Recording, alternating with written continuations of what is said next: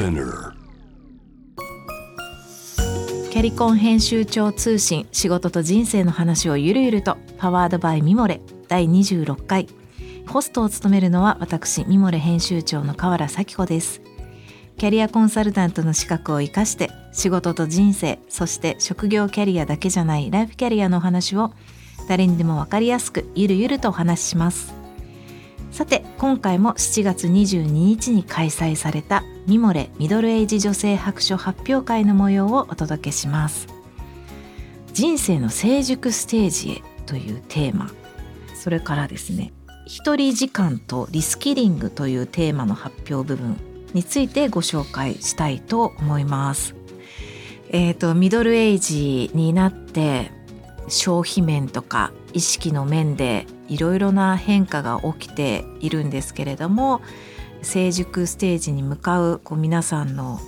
インサイトについてお話をした回になります。後半ではですねキャリアとか、えー、リスキリングについてのお話もさせていただきました。読者の皆さんの顔を見ながら、えー、発表できてすごくうなずいてくれるんですよね。皆さんがうなずいてくれるのでとても気持ちよく一生懸命お話をしましたのでぜひお聞きください2つ目のテーマは人生の成熟ステージへですでこのテーマはファッション班チーフの三日月と読み物班チーフの坂口が順番にご説明していきますで三日月さんよろしくお願いします。よろしくお願いします。はい。えーと、このパートのテーマですね、えー、テーマ自体私がじゃあざっと先に説明しますね。人生の成熟ステージについてです。はい。えー、ミドルエイジ女性は意識面と消費面の両方で成熟ステージに向かっているという結果が出ました。でミドルエイジ女性はこれから必要な力として予測できない事態に対応できる柔軟性と楽観性を挙げています。また自分軸を持った柔軟で他人に寛容な女性に憧れ機嫌がよく他人を元気にできる存在になりたいという気持ちが伺えます。一方で〇〇すべきとか普通は〇〇じゃないとか否定押し付けられるのを嫌い自分らしい生き方や美しさを求めファッションや美容も健康で元気に見えることを重視。価格にかかわらず良いものを買うメリハリ消費が主流になっていることがわかります。はい。そうなんですね。皆さんは意識面と消費面の両方で成熟ステージに向かっているというのが見えてきました。では具体的なあのアンケート結果を見ていきたいと思います。じゃあ三日月さんお願いします。はい、えー、この人生の成熟ステージというテーマのアンケートでは、えー、ファッションのアイテムの選び方は10年前と比較してどう変化したと思いますかという、えー、アンケートを取らせていただいたんですが、えその結果を見て、え導き出されたのはアイテムは少数精鋭にということでした。はい、え特に1位ですね。品質が良いアイテムを選ぶようになった。50%もいらっしゃいますね。はい、はいで2位が、えー、持つアイテムの数を極力少なくするようになったと、うん、こちらも50%。うんうんうん、かりますね。まさにって感じです、うん、はい。ね、かなりそのおしゃれの経験値を積まれて、うんうん、まあ、効率化クローゼットの効率化が図って、ね、うんうん、来るようになってきた世代ということかなというふうに、はい、基本的にものは増やしたくないっていうふうに、まあ、思っているっていうまあそういう中でもどうしても欲しいものとかこれはおばあちゃんになっても着るかなみたいなものを買うのかなっていう感じですかね、女性とね、うん。はい、まさにそのおばあちゃんになってもこれは着るかなっていうものが、まあ、すごくその今、えー、去年からオープンさせていただいたミモレストアの方でも、うんうんうん、一つのキーワードになっていますが、はい、じゃあ次行きましょう、はい、はい、えーと、こちらでご紹介させていただいているのはミモレストアの記事なんですが、えー、まさに1位の品質が良いアイテムを選ぶようになった4位の年齢を重ねても長く使えるアイテムを選ぶようになった。のこちらをですね表すようなアイテムでどれも人気なんですが一番左がですねカゴバッグ好きの私がたどり着いた理想の山ぶどうのカゴ、20年後も使い続けたい理由とはということ。で山ぶどうのカゴバッグですね。それから真ん中が50代のパールジュエリーは光を放つ白よりも少し沈んだ白がちょうどいいというボンマジックのジュエリーになってます。で一番、えー、右がですねスローンの、えー、ニットで大人の肌に心地いい10年後も愛せる究極の黒ニットということでどれもあの決して安くはないお値段ですよね。全然安くないです。本当にミモレストアってなんでこんな高いのみたいな、うん、だけどなんかそうなんですよね。基本的に20年後とかにもう絶対に手放さなくて活躍しているものってなんだろうみたいな視点でねあの選んでいて、まあ、そんなにたくさんのものはいらないのでどうしてもこうこれだけは持っておきたいって思ってもらえるようなものをいつも探してるんだよね。そうですね。多分なんか大体持っててすごい自分でゾッとしちゃった。結構なロイヤルカスタマーだなと思って自分が。田村さんがいつもあの、はい、見てると、あ、河原さん今購入してくださったそうなのそうなの。それですごい恥ずかしくってあのなんかカスタマーってうちのスタッフがやってくれてるんですけど、なんかいつも買うからなんかちょっとだんだん恥ずかしくなってあの備考欄にまた買っちゃったとか言って言い訳を言い訳的な一行を添えたりとか。見てます。見てます。見てる見てる。そうなんですよ。ちょっと恥ずかしくて、ね、そうなんですよね。このなんかあのパールのネックレスもねすごい使ってるしスローのニットも大活躍しております、はい、はい、逆に言うとねミモレストア以外で買ってないのよ。ほとんど。あこれこの間アルページのイベントで買いました。アルページのイベントにね来てくださった皆さんありがとうございます。はい。そうなんですよ。だから、うん、なんかほとんど全身がミモレストアみたいな感じの時があってちょっと恥ずかしいんですよね。会社のエレベーターとかで。それあれですよねとか言われて。そうなんですまだ売ってますとかで、はい、本当にまああのね10万10 20万としますけれど、まあ、10年20年使えるというふうに考えるといつも私たちが買う時の言い訳ですけど、ね、360日使って20年使うんだったらもう早く買った方がいいと。コスパが良くなると。三日月さんすぐ電卓を出してあの日は月割りとかします、ね、全然もう そうに考えたら300円です そうそうそう。10年切るとするじゃないですかみたいな。ね、そういう考え方はい、そういう考え方もありますね。はい。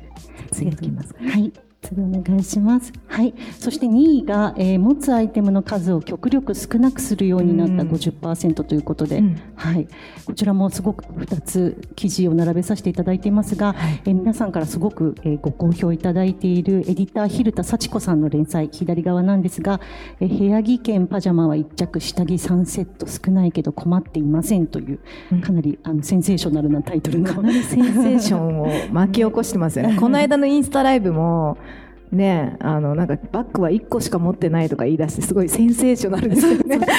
しかもそれがエコバッグだったっていう。そうなんですよ、なんかあの蛭田さんも、まあ、私もそうですけどエディターズバッグの話この間書いてたじゃないですか。なんか編集者って毎年なんかエディターズバッグ買うみたいなあって今年何のバッグ買おうかなみたいなあったんですけどもう全然いらないもんねエディターズバッグとか。そうですね。なんかやっぱりなかなかトレンドで買うとか、うん、みんなが持ってるから買うとかいうことがなくなりましたねなくなりましたね。でもやっぱ蛭田さんのこの人気っていうのはやっぱり皆さんの中にあるこう物を持ちすぎてなんかしんどいとか、うん、なんかそういう気持ちがまあ今なんかどっかあったのを、まあ、言語化してくれたからこんなにね皆さんに支持されてるのかなっていうふうに思っています。そうですね。はい。あと右側が、えー、エディターの道坂さんなんですが、えー、服はあるのに今日着る服がない悩みを解決。えー、3ヶ月ごとの衣替えルールでおしゃれが楽になった理由とはということで、うん、こちらもすごく好評いただいた記事なんですけれども、はい。ね、道坂さんの場合は、まあ、蛭田さんのミニマム主義とはまた違って、まあ、服はいろいろ持っていたいけれども、はい、ありすぎて選べないっていうのを、まあ、あのちょっと計画的に3か月ごとに、うん、30着に選んでおしゃれを楽しめるようにしているっていう、まあ、ちょっとまた違った軸の、はい、そうですね、はい、なんかまた新しい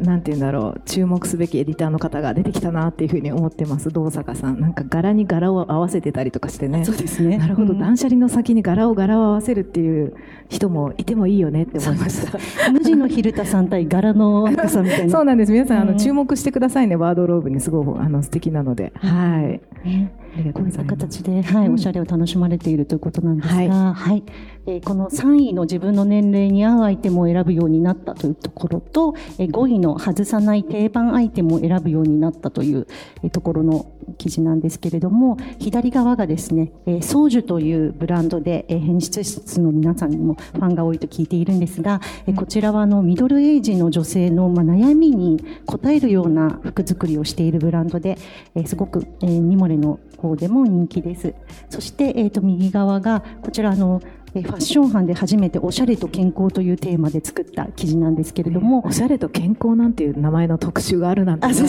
そうそう本当ですよね。思いもしなかったけど大人気でした大ね人気でした、はい。はい。えー靴選びはおしゃれ痛くない歩きやすいが絶対条件ということで、はい、やっぱりもうね先ほどあのちょっと腰痛とおっしゃってましたが、はいはい。もうそういうふうになってくるとええ。もう靴を選んでる場合じゃなくなりますよね。そうなんですよ。だから、あのスニーカーかシーゼイうん のパンプスどっちかもう交互に履いてます。ね、今ちょうどこの右側の、えーモデルさんが着ているのもシーセイのブーツなんですけど、うん。はい、やっぱりねもう本当に機能で選ぶとおしゃれじゃなくなるとか、うんうんうん。おしゃれで選ぶとちょっとあの無理しなきゃいけないとかっていうのが、まあ、今までの考え方だったとすると割とそういう意味では本当にこうおしゃれも機能も諦めないっていうのが出てきましたよね。そうですね。もうシーゼイのブーツ本当素敵でこれの黒をこの間ねミモレストアで買ったんまですけど。たすみませんメモレストアの話。すいません、もうそうミモレストアでばっかり買い物しておりますが、本当にシンプルなサイド側のブーツなんですけど、うん。トウが、あのつま先の部分がね、ちょっとスクエアになってて、ええ。なんかメンズのブーツみたいなうん。佇まいもあって、すごい素敵で、また買っちゃいました。買われてましたね、買われてまはい。はい。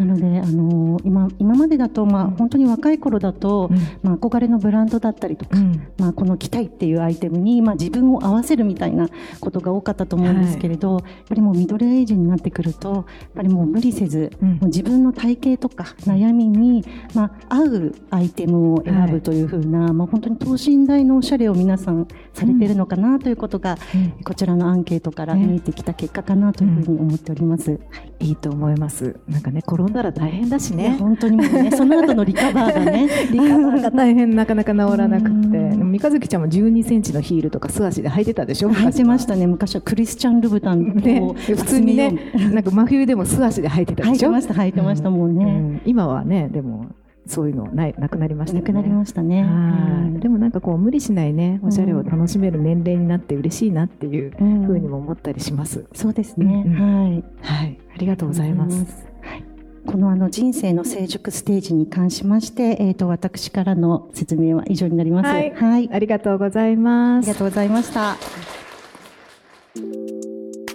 えーではですね、えー次は読み物班チーフの坂口から、えー人生の成熟ステージへのテーマの2つ目についてお話ししたいと思います。坂口さんよろしくお願いします。よろしくお願いします。はい。ではですね、あの先ほど三日月さんからはファッションに関するお話をしてもらいましたが、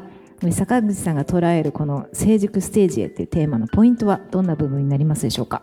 えっ、とお金の使い方っていうところで、うんうん。えっ、とお話できたらと思うんですが、はい。アンケートで10年前と比較してお金をかけているものは何ですかっていうアンケートがあったんですけれども、えっ、とそこのトップ3が、えースキンケア用品うん、健康、そしてヘアケア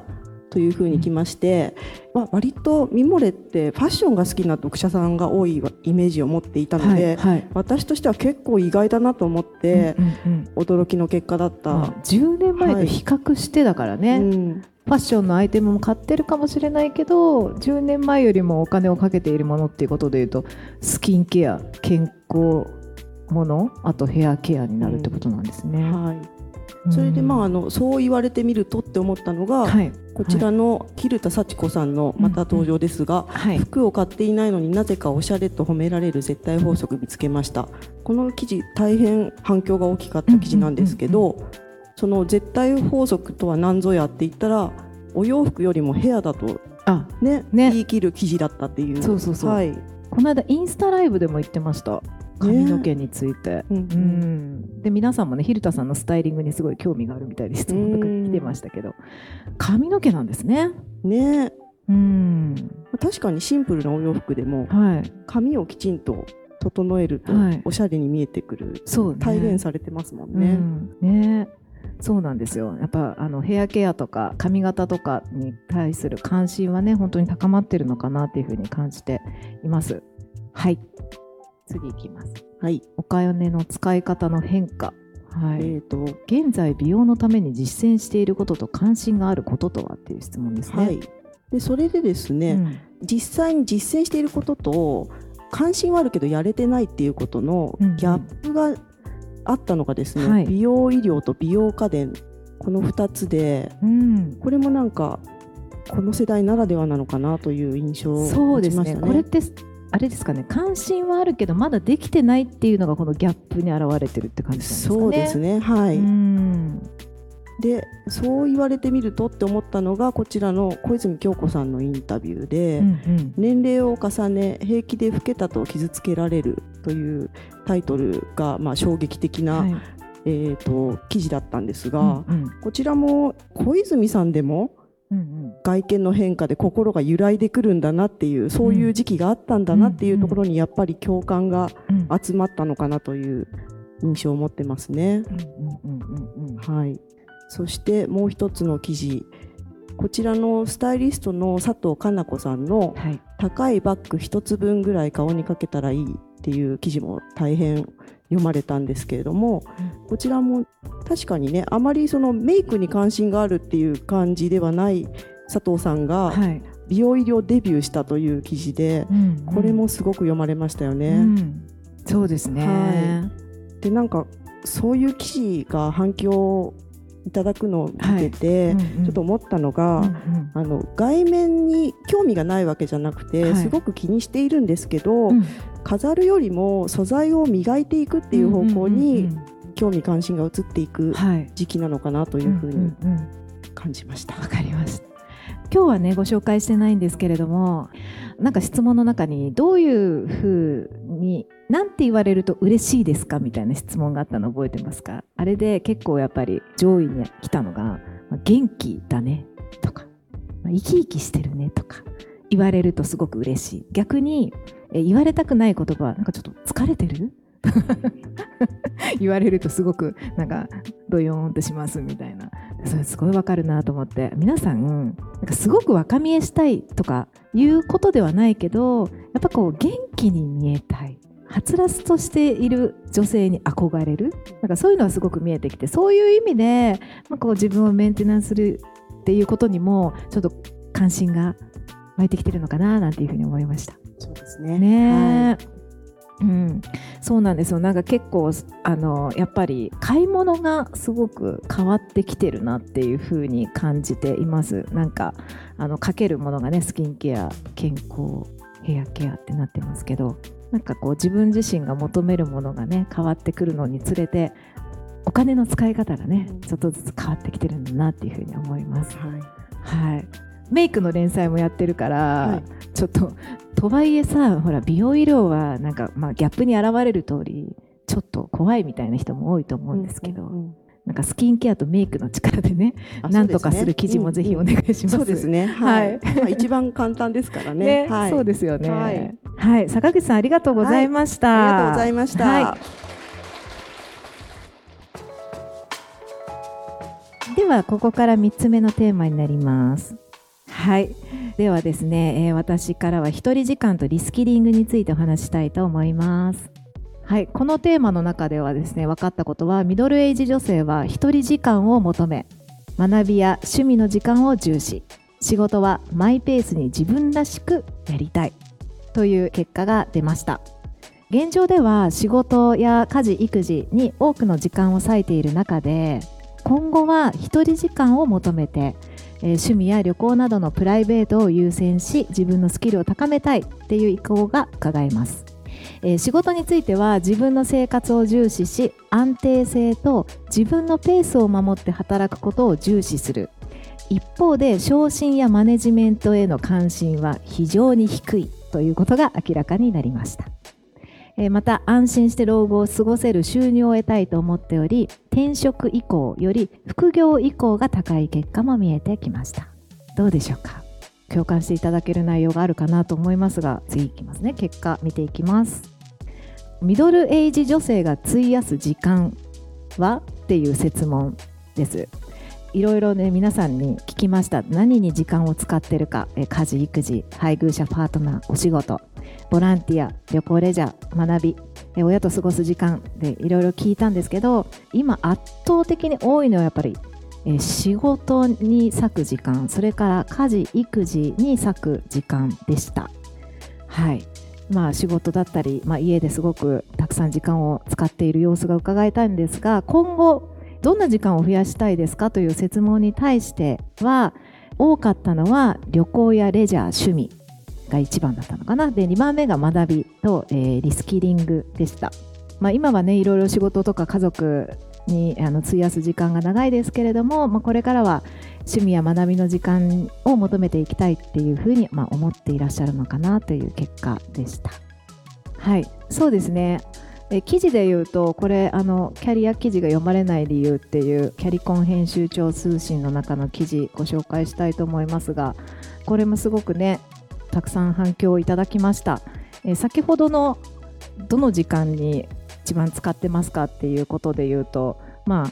あ仕事が圧倒的に多かったりするんですけれども、まあ、実はキャリアってその仕事だけじゃなくって、まあ、家で過ごす時間だったり、まあ、地域での活動だったりボランティアだったり、まあ、そういうのも含めて、まあ、キャリアなんですが、まあ、そういうことがあんまり、まあ、キャリアイコールお仕事みたいなイメージがあるためになんかなんかキャリアって言われてもピンとこないなみたいな感じは、えー全体的に見られるなというふうに思っております。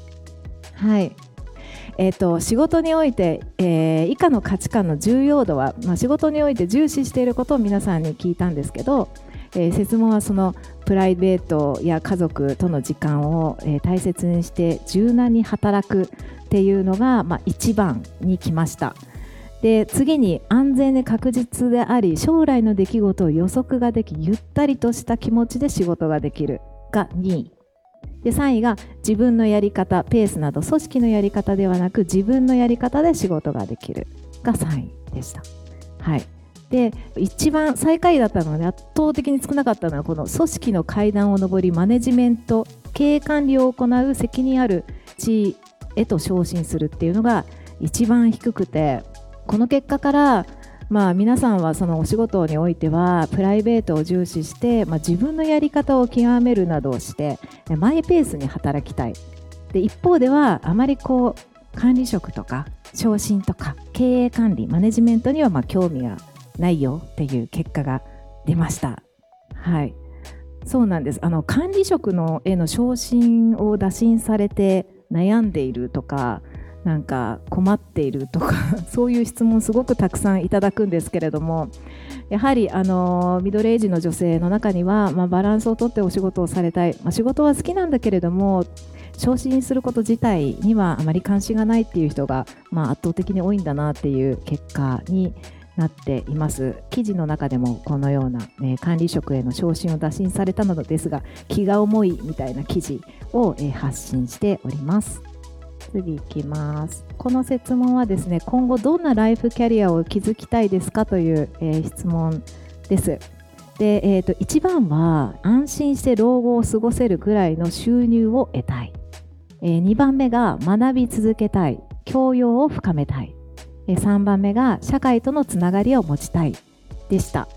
はい。なんで、えー、と安心して老後を過ごしたいそのための収入を得たい一方で、まあ、学びとか、えーそれだけじゃなくて社会とのつながりにも非常に関心が高いという結果になっています。すごく共感できるものが私はあるなっていうふうに思いましたがいかがでしょうか、まあ、ただ収入だけでもなくなんかちょっとやっぱり学び続けるとか社会とのつながりを持ち続けるとか非常になんて言うんでしょうミドルエイジ女性らしいあの結果になったかなっていうふうに思っております。で最後です。リスキリングに関心がありますかっていう質問です。リスキリング、えーとね、77%リスキリングってこう新しい技術の習得とか学び直しを指しますけれども、えー、意欲があるという方関心がある方が 77%8 割ぐらいが関心がありましたで皆さん何かをこう新しく学びたいなとか学び直ししたいなみたいな思いを持っていらっしゃるんだなっていうふうに思いましたで将来転職をしたいですか？あるいは将来副業したいですか？って別々の説問で聞いたんですけど転職したい人が、えー、移行割が29%でした。で将来転職したいと思わない人が24%でわからない、まあ、どちらとも言えないが47%あんまり、ね、すごく転職したい感じでもないんだなっていうふうに思ったんですね。で一方で、えーと副業したいですかっていう質問に関してはなんと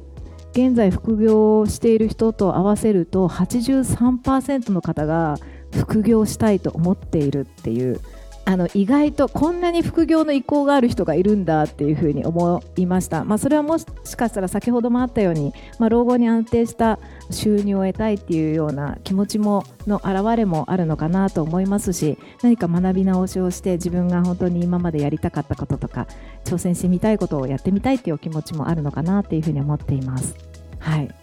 じゃあ次いきますね。はい転職したい人は29%にとどまるということでそうあの今日いらっしゃってる日岡さんの記事もすごい反響がありました。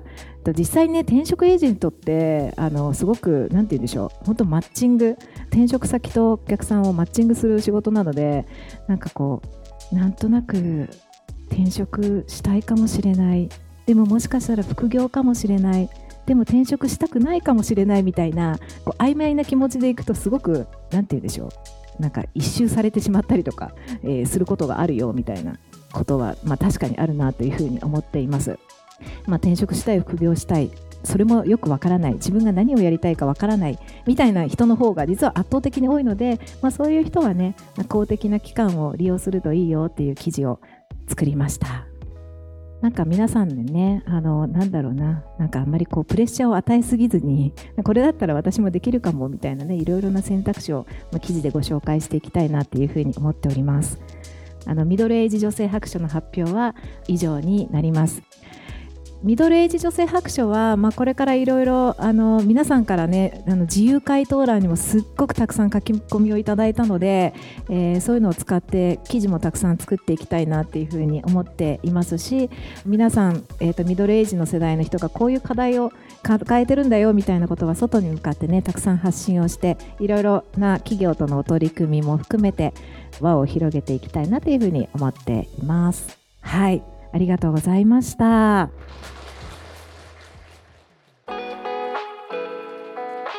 キャリコン編集長通信仕事と人生の話をゆるゆるとは毎週金曜日にニューエピソードが配信されます。このポッドキャストはミモレ、スピナーのほか Apple Podcasts、Amazon Music、Spotify など主要なリスニングサービスにてお聞きいただけます。えハッシュタグは仕事と人生の話をゆるゆるとメッセージの宛先は概要欄にあるメッセージフォームのリンクからお願いします。フォローボタンからフォローもしていただけると嬉しいです。ミモレ編集長河原咲子でした。